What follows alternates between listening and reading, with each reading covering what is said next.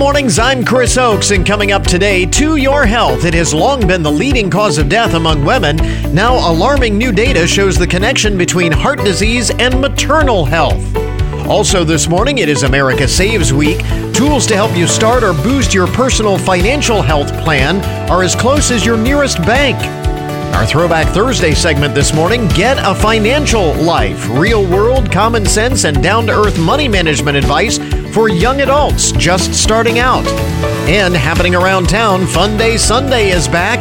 The University of Findlay's Mazza Museum is set to welcome kids and families to their first in person event in nearly two years. This is the Good Mornings Podcast Edition for Thursday, February 24th, 2022.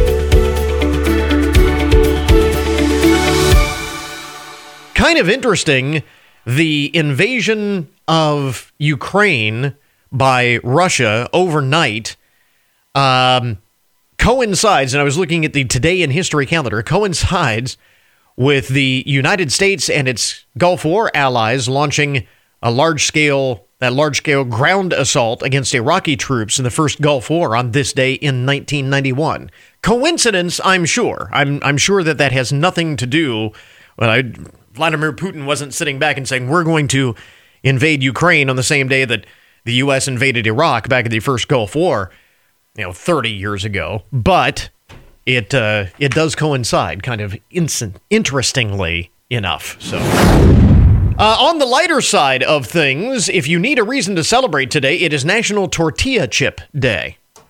Uh, also, World Bartender Day. So, so, belly up to the bar, have a drink and some chips and tip your bartenders uh, today. National Trading Card Day, and it is Twin Peaks Day today.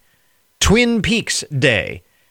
Designated today because the very first line of dialogue in the classic TV series Twin Peaks, as FBI Special Agent Dale Cooper, player, played by Kyle MacLachlan, dictates into his tape recorder, it's 11:30 a.m., February 24th, entering the town of Twin Peaks. This is the very first line of dialogue mentions this date as uh, Agent Cooper makes his entrance into the town of Twin Peaks to investigate the death of Laura Palmer. And thus, today, Twin Peaks Day. You know, interesting story.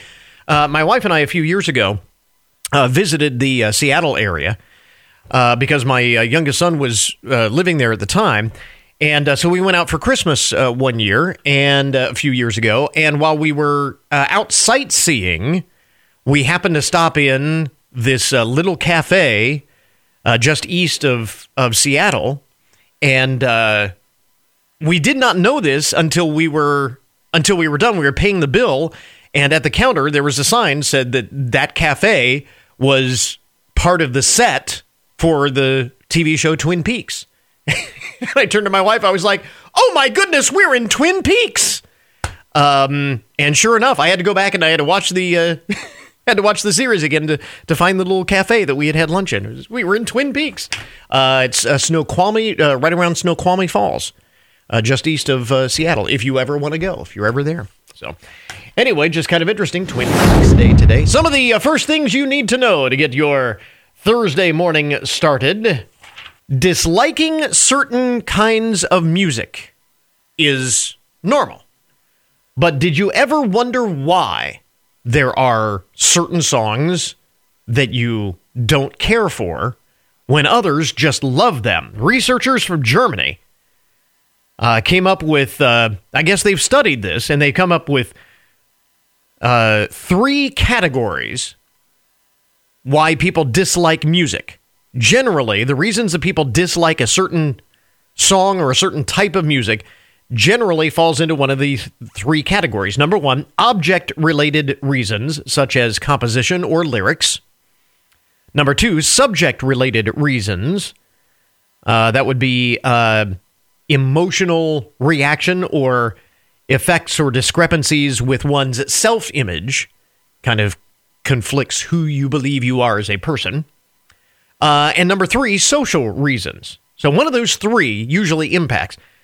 Earlier research has shown that musical aversion has important social functions, but this study expands to include music related and personal reasons. For example, Musical dislikes may serve to maintain a good mood, facilitate identity expression, or help define a social group. So, anyway, I don't know what all of that means, but apparently there are scientific reasons why you may not like one song over another.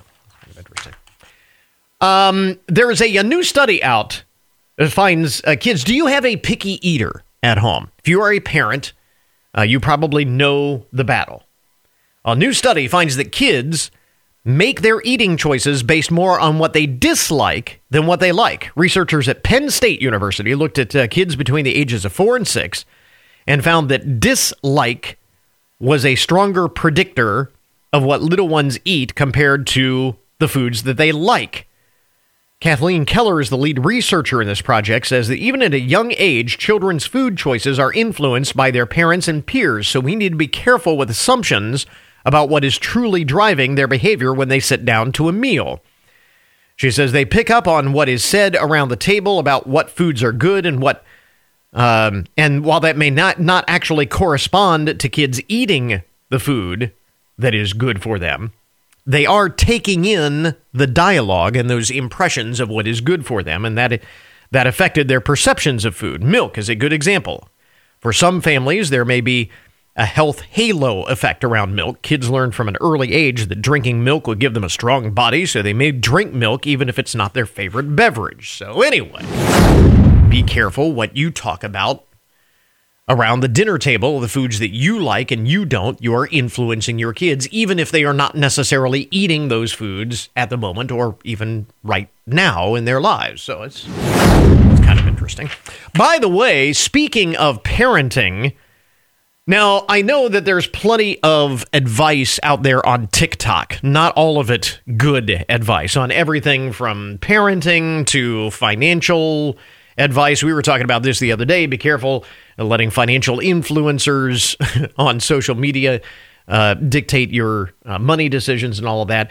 Parenting decisions would fall under that same category. But this, I think, is uh, kind of interesting. A parenting coach on TikTok has some advice uh, Tia Slightham, who posts under the handle Parenting Coach at Parenting Coach on TikTok, recently shared that parents should consider replacing the word if with the word when you're trying to get your child to do something. For example, instead of saying, if you don't get ready for bed, then I'm not going to read you a bedtime story. Instead of saying that, you say, when you're ready for bed, then we'll read together. So you see that it, you replace the word if with the word when. She says that using if statements invite power struggles and arguments, while using when statements do not. I can actually see that. I can see by saying the word if, it, you subconsciously give your kids a choice. If you do this, then we will do that. Uh, so they have a choice. But if you say, when you do this, then this will follow, you don't give them the choice. You're just telling them, making a statement instead of giving them an option. So I just thought that was kind of interesting. Little advice there for parents. Um, speaking of kids, today's kids are soft. How many times have you heard that? Today's kids are soft. Well, according to one U.S. Army officer, America's youth are literally soft living a sedentary life that makes them fragile and prone to injury, thus harder to successfully transition from civilian life to the military. This comes from an official press release posted on the Defense Visual Information Distribution Service, a hub of the uh, press service, the U.S. military, and the uh, Pentagon. The article is called Why Today's Gen Z is at Risk for Boot Camp Injuries. And uh, Army Major Jean Marc Thibodeau, who is a clinical coordinator in charge of medical readiness at Fort Leonard Wood in Missouri, when he was asked about the youth of today, he said, and I'm quoting here the Nintendo generation soldier skeleton is not toughened by activity prior to arrival. So, so some of them break more easily. Unquote. They say that kids' bones are not strong because they are sitting on the couch all day playing video games instead of you know, running around playing sports and uh, doing all of those rough and tumble things that uh, kids used to do. And it's making them literally, it's making their bones literally soft. So kids today are literally soft. This is according to this uh, Army major. So make of that what you will. I thought it was uh, kind of interesting. Uh, the lockdown story of the day always have to have a lockdown story or a, a pandemic story of the day. The mental impact of life during the pandemic lockdowns a very common topic these days as we sort of do a postscript analysis on the uh, pandemic, the impact of the pandemic. But here's something interesting. Did some people actually like the lockdowns more than normal life? A new study finds one in three young people were actually happier during lockdown. Researchers from the University of Cambridge in England says these teens and adolescents felt less lonely. They avoided bullying. They got more sleep and more exercise, and their mental health improved while staying at home due to COVID 19 health mandates. So, kind of interesting. I certainly felt less lonely. And uh, that surprised me until I thought, well, you were locked down with your family, had a lot of family time. And so maybe that contributed to the less lonely factor. And certainly kids avoided bullying by being home, being home uh, for the most part. So, and online bullying, but still, you, they removed themselves from those situations in many cases. So I thought that was uh, kind of interesting. And uh, one other item here among the first things you need to know today, and this is one that'll make you smile. If you need a smile today, and there's a lot going on in the world today that, you know, will will make you not smile, certainly.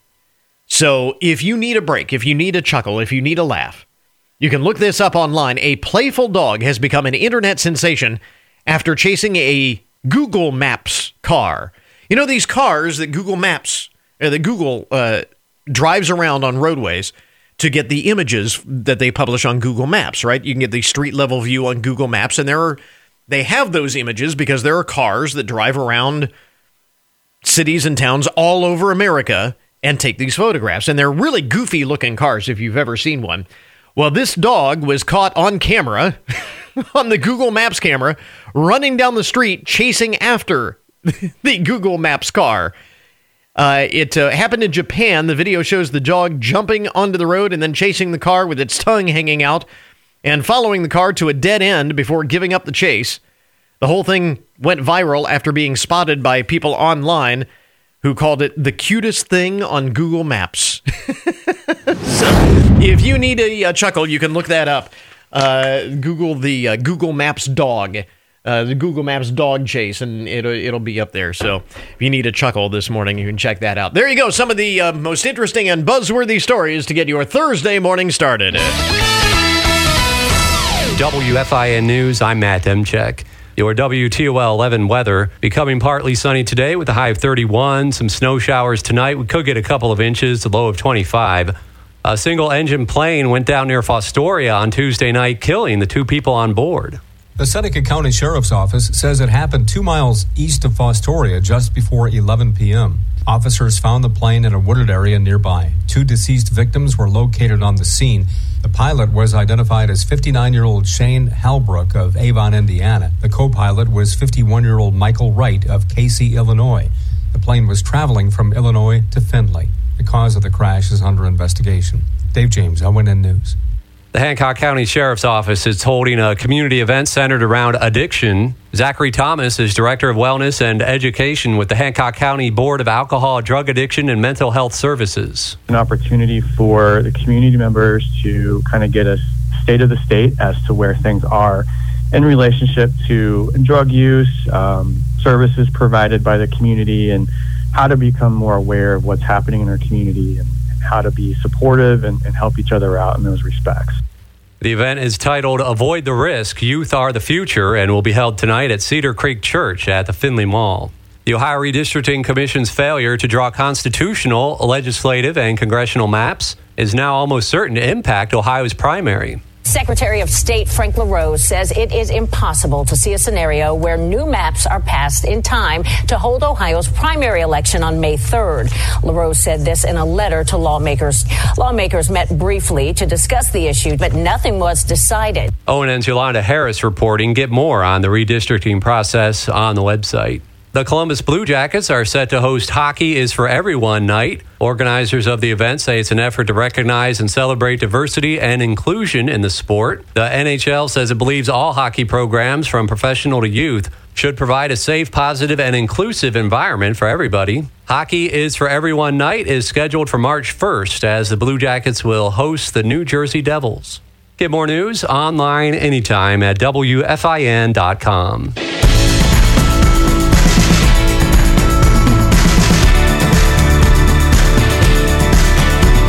Your health this morning. February is Heart Month, and the American Heart Association is out this week with their 2022 report on heart and stroke statistics.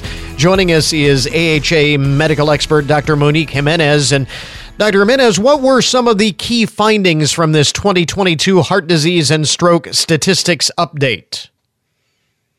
Thank you. The new 2022 AHA statistical update shows that cardiovascular disease remains the number one killer of women in the United States. And we also learned that 44% of women who are aged 20 years or older are living with cardiovascular disease. And we also included a new section about adverse pregnancy outcomes. We can think of pregnancy as being a woman's natural stress test.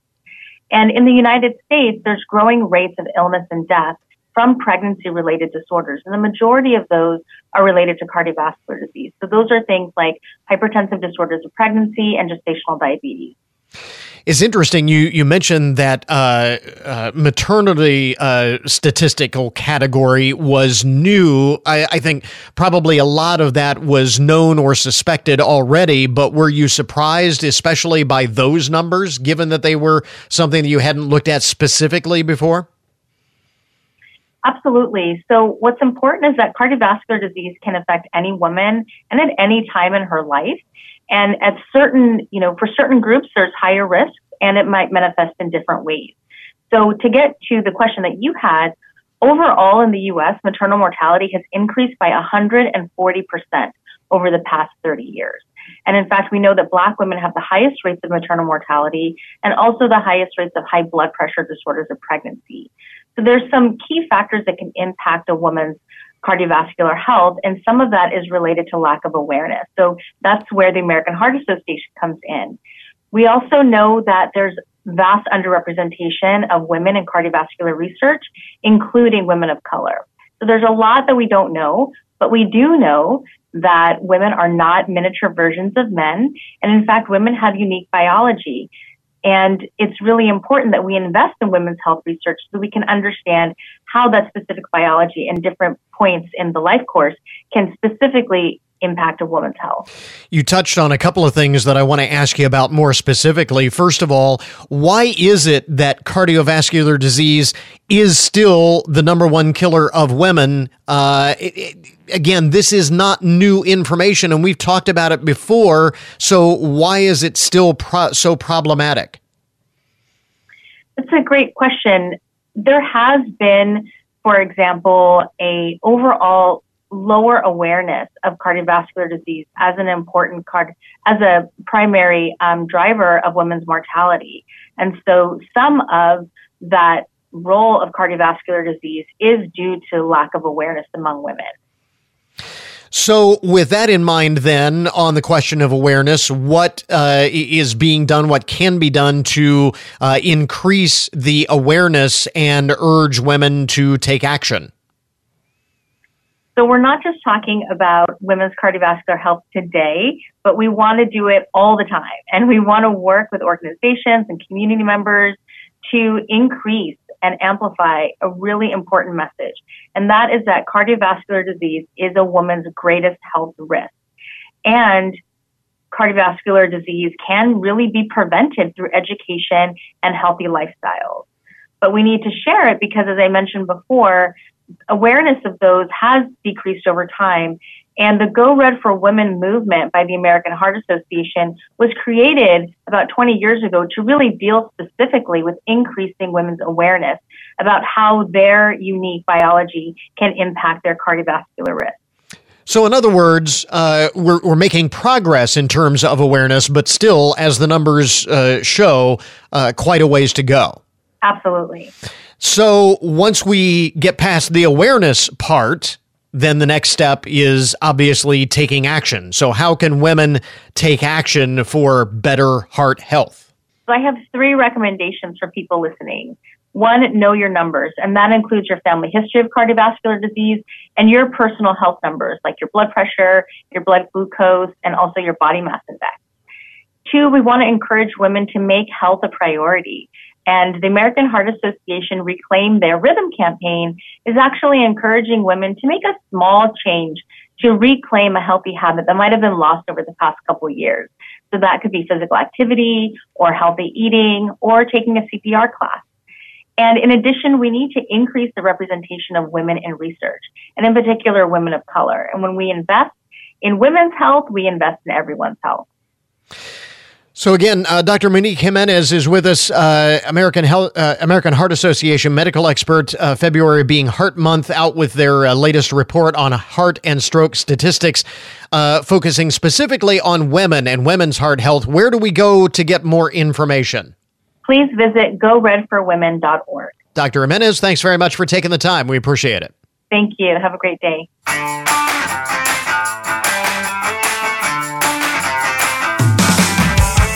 As we've been talking about over the past several days, this is America Saves Week, and Bank of America among the entities who are participating in this initiative, encouraging people to make a commitment to save, which is a goal that nearly half of Americans resolved to do back at the beginning of the year. So, no better time than to kick this into high gear. Aaron McCullen is head of uh, deposit products at Bank of America.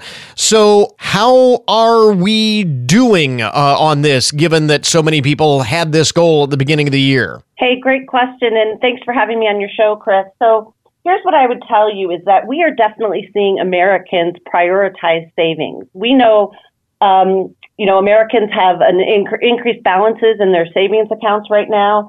And actually, in 2021, 40% of Americans had said in a recent survey we did that they achieved their savings goal back in 2021.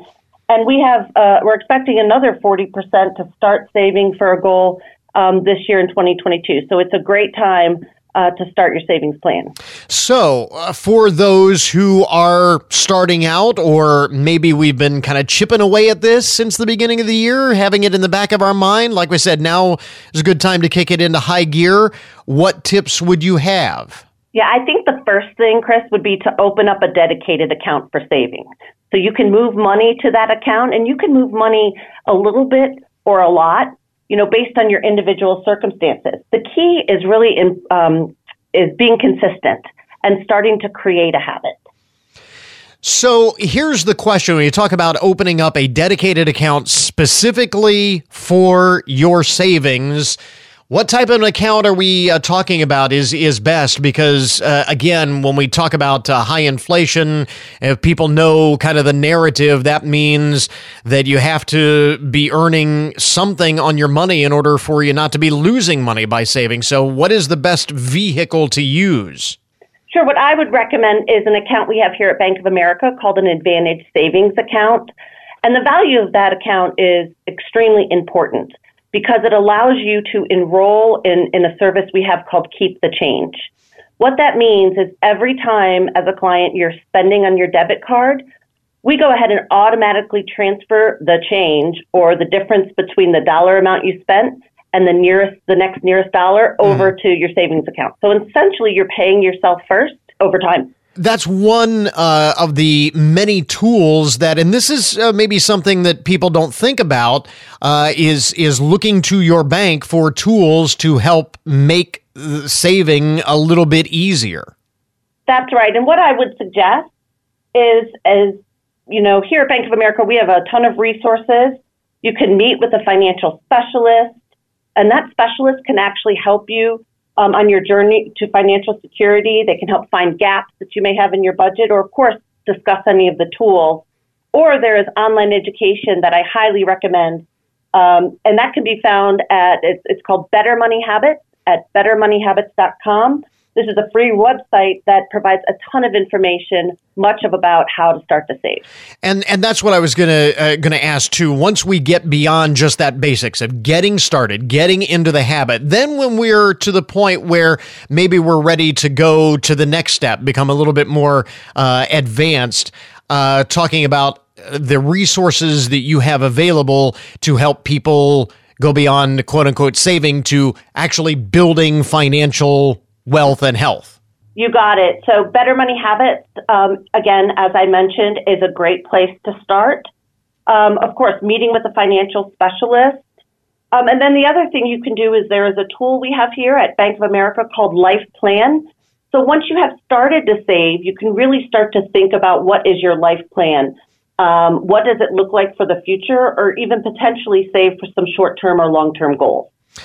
Yeah, because uh, so often people think that they're kind of out there on an island by themselves, and there are really uh, a lot of resources out there that can help get you started. And that really is the message for America Saves Week the importance of just getting started and then building from there. Again, Aaron McCullen is uh, head of deposit products for Bank of America. Mention again the website where folks can get uh, some of those resources and get started. Sure. For free financial education, I would go to bettermoneyhabits.com or americasaves.org as well. Erin, thanks very much for taking the time. We appreciate it. Hey, thank you so much, Chris. Have a great day.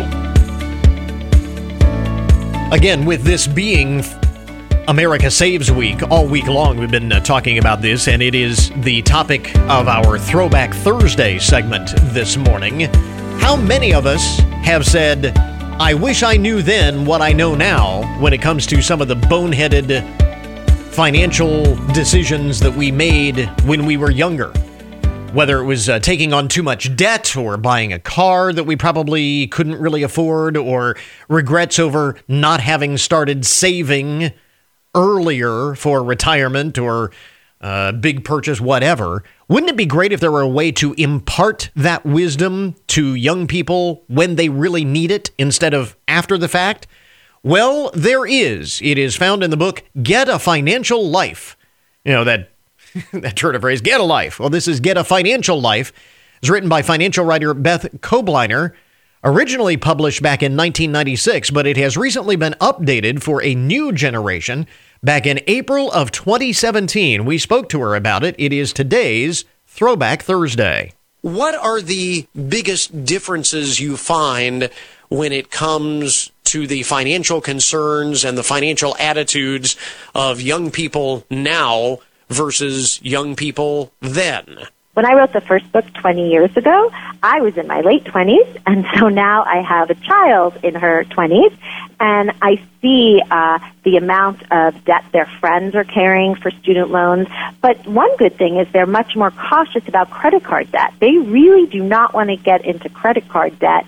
So that's that's a good change, and I think that this generation is more inclined to save in something like a company 401k plan. They actually are stocking away more money today than Gen Xers or Boomers did. That's interesting. Uh, yeah. and, and, you start with the very basics here uh, choosing a bank, putting together yeah. a plan to tackle those student loans, the basics of starting a retirement fund. I mean, this is real world stuff that assumes nothing because far too often young people just getting started really know nothing. And that's not a criticism. I mean, that's right. We really reality. Haven't, we haven't yeah. really taught our kids this stuff. Right. People don't learn it in high school uh, as they should or middle school, and it's not being taught in colleges either. So, to give people an idea of some of the advice uh, in the book, let's share a couple of nuggets here. You mentioned the Great Recession that really changed the game for this mm-hmm. generation of young people. Much of that was precipitated by the mortgage crisis, and the, the whole paradigm of home buying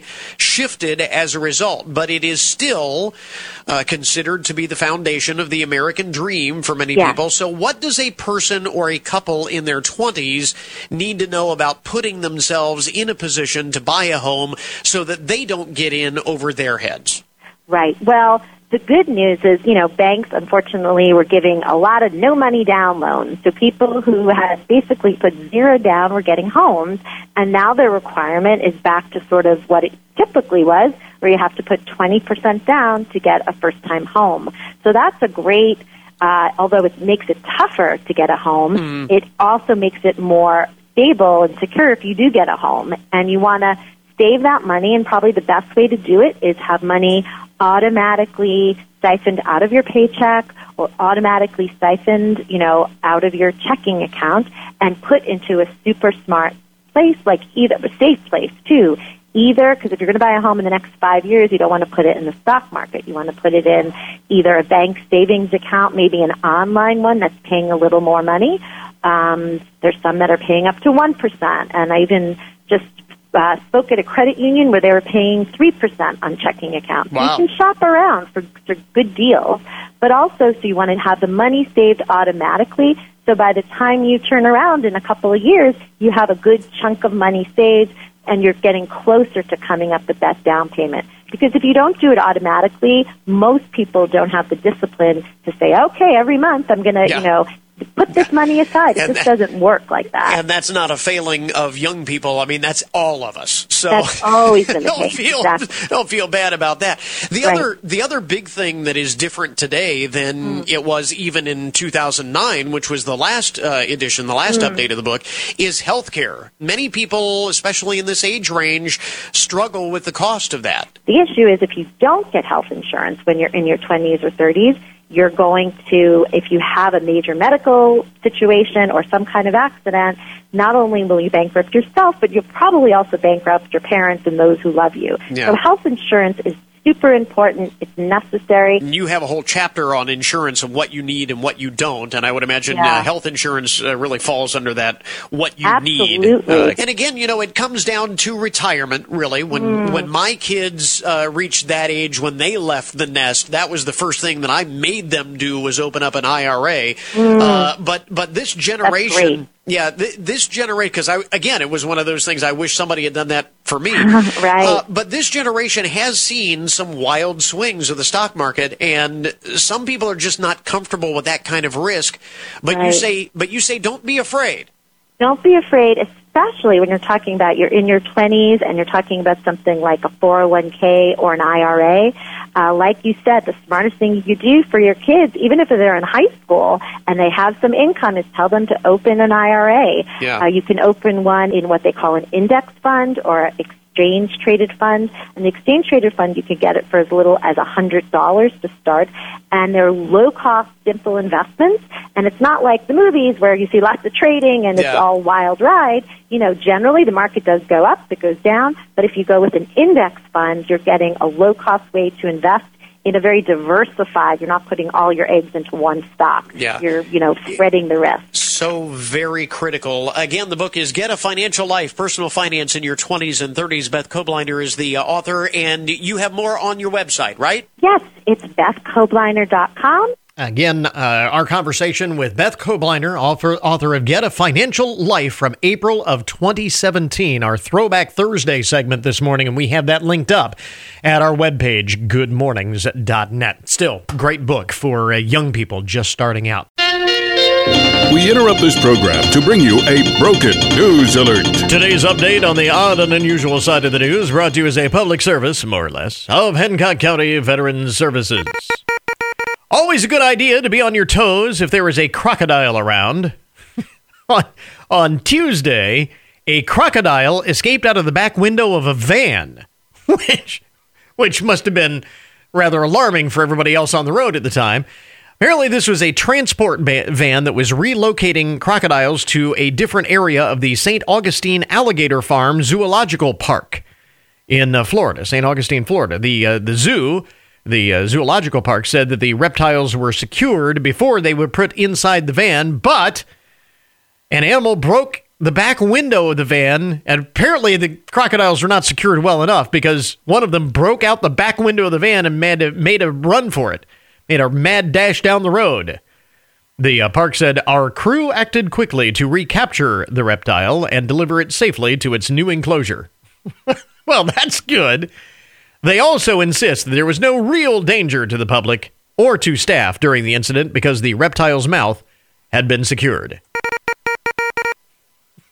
Just the same, I, would rather that they secured the crocodiles a little more, a, a little better next time so one of them doesn't make a break for it.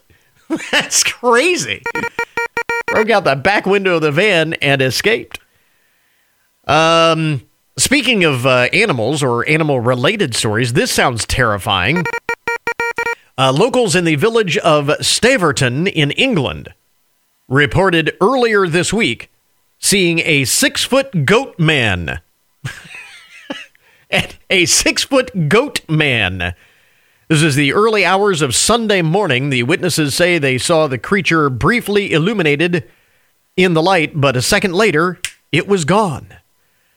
Someone posted about their sighting, writing in part, quote, it was about the height of a person, maybe six foot or so, but had short, powerful legs and hips, which seemed to move in a circular, fluid fashion. It was not a deer because it stood on two legs. This was in the Midlands, and the area's traditionally rolling fields and woodland. A six foot goat man. Others replied to the post saying it may have been a wallaby, as there have been uh, numerous sightings of those animals in the area, but I like the six foot goat man story myself. I'll go with that. no word they've been able to verify exactly what it is or capture the goat man. Speaking of goats, a crime fighting goat helps capture a fleeing suspect in Henry County, Virginia. A sheriff's deputy was attempting to arrest a man following a domestic assault last week when the man ran from the scene, crashing through a fence line and heading into a nearby field. And that's when the goat gave up, uh, gave chase. the goat to the rescue started chasing the guy, followed the suspect into a wooded area. The uh, animal helped the deputy flush the sub- suspect out of the woods and into the hands of police. Uh, he was taken into custody at that point without incident the goat being hailed a hero for helping them chase down the fugitive suspect. Henry County, Virginia. That's all kinds of awesome there. Can you imagine if you're that guy in the slammer? How'd they catch you? Well, I got caught by a goat. uh, let's see here. Uh, Umberto Venegas age 30, from uh, North Bergen, New Jersey, is under arrest. See, here's the thing. Uh, apparently, he was upset because his dad received a bad haircut at a local barber shop. Okay? Uh, Umberto was angry because of his father's bad haircut that he received at the barber shop. So he did what I think any reasonable person would do he went to the barber shop, poured gasoline all over, and tried to set it on fire. um, police uh, say that uh, Mr. Uh, Venegas also claimed that his father was threatened by uh, barbers in the barbershop with a pair of scissors after he complained about his haircut. So it was more than just a bad haircut, I guess. But uh, he has been arrested and uh, charged with attempted arson for pouring gasoline all over the inside of the barber shop. Uh, this happened Monday afternoon. Uh, they also want Mr. Venegas to receive a mental health evaluation.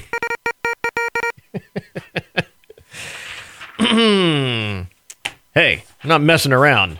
The haircut. You get it right. And finally, in the uh, broken news this morning, uh, the um, man by the name of Matthew Abraham, age 24, who was arrested in Boston on Monday morning, accused of trying to get into the tiger enclosure at the Franklin Park Zoo. He tried to enter the tiger enclosure. Uh, zoo workers say they saw Mr. Abraham in an area that is not open to the public behind the Tiger Tales exhibit around 8:45 in the morning. When first seen by staff and approached, he climbed over a gate and quickly exited the area. Zoo security detained him. He was evaluated by Boston Emergency Medical Services and deemed mentally competent. apparently had no injuries from being in the uh, tiger enclosure. Um, and uh, after he declined any additional you know, medical evaluation, he was promptly arrested by Massachusetts State Police. He told them that he had no idea that he was trespassing, even though there are multiple signs saying, don't enter the tiger enclosure. And really, honestly, you shouldn't do that anyway. I mean, it should go without saying that you don't climb into the tiger enclosure, but there are signs. He claims, though, he didn't know that he was trespassing. When they asked him, why in the world would you do this? He said, and I'm not kidding, he wanted to look into the eye of the tiger. It's the eye of the tiger. like the old song. Yeah, not a good idea. That's not. there you go. That is today's broken news report. I just wanted to look into the eye of the tiger. Uh, today's uh, update of the odd and unusual side of the news brought to you as a public service, more or less of Hancock County Veteran Services, we now return you to your regularly scheduled programming. The pandemic outlook is improving across the country, and health officials are cautiously optimistic about the downward trend in Omicron cases. A number of states and large private businesses have announced a reduction or dropping of mitigation measures. We all share the same goal to get to the point where COVID is no longer disrupting our daily lives. Here at WFIN, we'll continue to pass along the latest information so you can stay informed.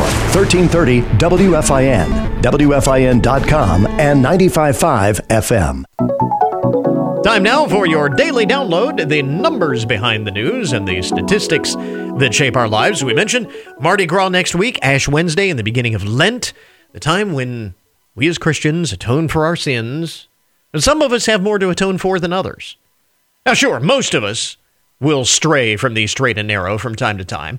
But according to a new ranking, Nevada has been named the most sinful state of 2022.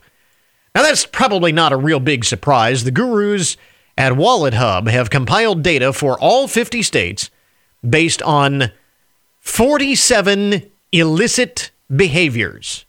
They include everything from crime statistics and vice, smoking, excessive drinking, gambling, and Nevada ranks highest. I got to think, you know, when the nickname of your largest city, Las Vegas, is Sin City, you're pretty much a lock to be the most sinful state, aren't you? I mean, that kind of goes without saying. But uh, Las Vegas, number one, the most sinful state of 2022. So, not a surprise. Uh, California ranked second on the sinful states list, and then Texas was third. Rounding out the top five, Florida and Louisiana. And at the very bottom of the list, now this actually was a surprise to me Idaho was the least sinful state. But the potatoes are sinfully good. So here is the uh, here is the list: the top ten most sinful states. As we said, Nevada, California, Texas, Florida, and Louisiana in the top five. Tennessee was number six. Pennsylvania number seven. Little Pennsylvania up there in the uh, in the top ten. They're just sitting there minding their own business, and lo and behold, they're top 10 of the most sinful states. Georgia was number eight, South Carolina, number nine, and uh, Illinois was number 10. Um, maybe that has something to do with Chicago, I guess, and the crime statistics and so on, probably landing that in the t- landing Illinois in the top 10. The least sinful states, so we mentioned Idaho at the very bottom of the list, just ahead of Wyoming, Vermont, South Dakota, and Iowa, the bottom five least sinful states, to be followed by New Hampshire, Minnesota, North Dakota, Utah. See, that's what I figured. I figured Utah would be right there at the bottom, but Utah is uh, 42nd. So, uh, number of states even less sinful than Utah. And Nebraska was uh, 41st. So those are the bottom 10 Idaho, Wyoming, Vermont, South Dakota, Iowa, New Hampshire, Minnesota, North Dakota, Utah, and Nebraska. Apparently, there's folks in South Dakota looking up north saying, What are you people doing? You're so much further up the list. Ohio, by the way, is ranked 19th. And remember, uh, the most sinful at the top of the list. And Ohio is ahead of Michigan, interestingly enough by uh, about three or four spots. I, I didn't uh, I didn't note where exactly Michigan is on the list, but I think it's like three or four spots below where Ohio is. Ohio ranked 19th on the uh, list of the most sinful states of 2022, according to Wallet Hub. Well, let me tell you, this is maybe the, some of the best news we've heard in a long time. Fun Day Sunday is back. Although capacity will be limited, the University of Findlay's Mazza Museum is set to welcome kids and families uh, to their first in-person event in uh, what? Gosh, nearly two years now, right? Seems like forever. It seems like forever. Uh, ben Sapp and uh, Heather Sensel uh, with us uh, from the uh, Mazza Museum, the University of Findlay. And uh, so, first of all, the uh, event is, as it normally is, the first Sunday of the month, which is next Sunday, right? Correct. March 6th. And we want to mention it now, uh, give people a little time because you have to register, which is that's a little bit different. Right. Uh, just to keep everyone safe, uh, we are asking that all uh, attendees register uh, from our website, www.mazzamuseum.org. Uh, and currently, our first session is closed. Uh, we have a session from 1 to 2.30 that one is closed but the, the session from 3 to 4.30 is still open and we'd love to have you register and, and come to that Okay, so and that can be done online, right? Correct. There at the at the website. So it's a little bit different uh, in in the sense that you have to register and uh, capacity being limited. A couple of different sessions. Um, are there any other uh, changes? What uh, what will be happening at uh, Fun Day Sunday? Kind of give us the uh, overview here of what this one is all about, because I know there's different theme every uh, every time and all Yes. of that. So. Yep. So this one is Let's Go Lego. So Okay. you can't beat that theme. Most kids just love it. Kids of all ages too, right. by the way. That's exactly So- right. So, and the, the exciting part is a lot of people haven't been introduced to our new Conda Steam Center, and they will be able to actually go in and participate in some activities in there. We have a great Lego wall, as well as um, a lot of the Lego tables that we'll have out. And then you'll still be able to come in, see the museum, and have all the booths that you've had before. And our community members will be participating. The YMCA will be there. Our Hancock uh, Public Library is having the bookmobile. We also have some groups from Marathon so it just the whole community is pulling together again to start this program once over. So, uh, and and is there still a, a story time and you know things like that? There will be yes, there will be a story time. The only thing right now we're not having is face painting, but that will be brought back very soon. Okay, So everything that you've seen in the past will be there this time.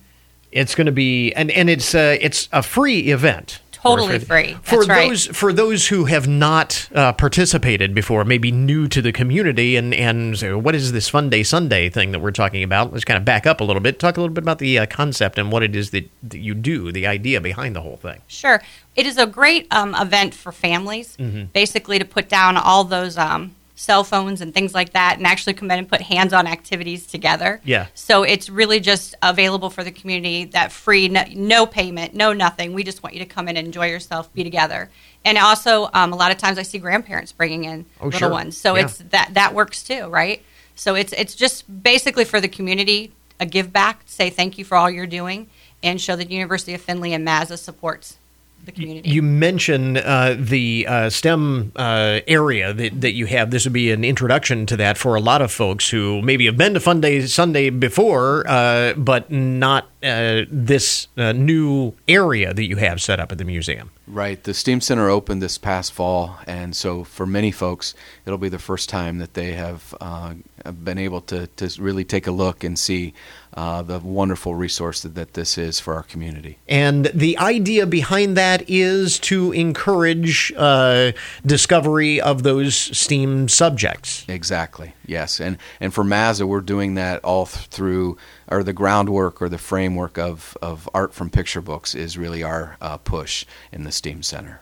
And uh, again, this is coming up. Uh, the uh, Fun Day Sunday is uh, next Sunday, the uh, 6th of March. Uh, but you want to sign up sooner rather than later because, uh, as you mentioned, already uh, filled up that first session. Yes, uh, the first session is closed, but please register for the second session, and we will be sure to let folks know as we go forward what each Fun Day Sunday is going to look like. Um, masks are required uh, for the event on March 6th, um, and we just hope that everyone uh, continues to be a little bit patient and respectful of each other uh, during these times. Yeah, we were mentioning a little bit actually before we went on the air, talking about what the future may hold. And as of right now, don't really know. This is kind of uh, the first one out of the gate where you're doing this uh, in person as opposed to a, uh, a, virtual event, as some of these have been done during the uh, pandemic. But it largely depends on, there are a lot of factors that go into this. Sure. It's, it's, there's so many uh, governing bodies that are, are mm-hmm. helping us to make our daily decisions. And mm-hmm. at the end of the day, we just want to keep everyone as safe as we can. So uh, stay tuned for uh, further updates with respect to uh, Fun Sunday moving forward. And as far as the museum itself, uh, you actually have been uh, open and, and welcoming folks for a while now, right? Yes, we've we've been open for, for many many months. Uh, we're open Wednesday, Thursday, Friday from noon to five, and Sundays from one to four. We had our first uh, school tours uh, that started back up this week, so uh, we are back to normal uh, as much as we can, as, as much as possible, given the uh, given the circumstances. Uh, which brings up the the point that uh, it's it's not just Fun Day Sunday when the when the museum is open. I mean, folks can schedule a, a tour or come out uh, pretty much any time, right? Yes. We're, we're, actually racing back to do a recycle, reduce, and reuse tour with Bigelow. So yeah, we've got tours straight open and uh, it is such a, uh, a, great gem in the community. Again, as we were talking, for for those who are not familiar, maybe new to the community or what have you, uh, it is a tremendous uh, gallery of. Uh, art from uh, picture books, first of its kind, and still the largest of its kind, right? That's correct. we have over 17,000 original works of art from artists from all over the world. So the Fun Day Sunday theme is uh, Legos. Let's go Legos. Let's go Legos, and uh, that's that's going to be an awful lot of fun. uh, who's who's uh, responsible for picking them up off the floor so nobody steps on them? That's a good question. I, I will see. I've got some high school kids coming. We'll just put them right on there. Because I know in our house that's always the danger. And they hurt, don't they? Yeah, I was going to say you're going to have EMS on on yep. there. we would welcome you, Chris. We've got a link up on our webpage because again, you do need to sign up, uh, register for this, but there is no charge. Uh, you can learn more about it at uh, goodmornings.net. Again, uh, Ben Sapp and Heather Sensel, the uh, Findlay, University of Findlay's Mazza Museum. Thanks very much for dropping by. We appreciate Thank it. You. Thank you. And that will wrap up our podcast for today. Thanks to all of our guests for joining us on the program this morning. Remember, you can get more information on all of the topics that we talk about each day on the show at our webpage. That is goodmornings.net. So check us out online. Coming up tomorrow, we wrap up America Saves Week with Ohio Treasurer Robert Sprague. We'll talk about the importance of financial literacy, not only for families, but as a matter of fiscal health for the state as a whole. Plus, we've got a collection of Mardi Gras recipes for your Fat Tuesday feast from Kyra's Kitchen. So until tomorrow morning, that is Good Mornings for this morning. Now that you've had a good morning, go on out and make it a good day. We'll catch you back here tomorrow.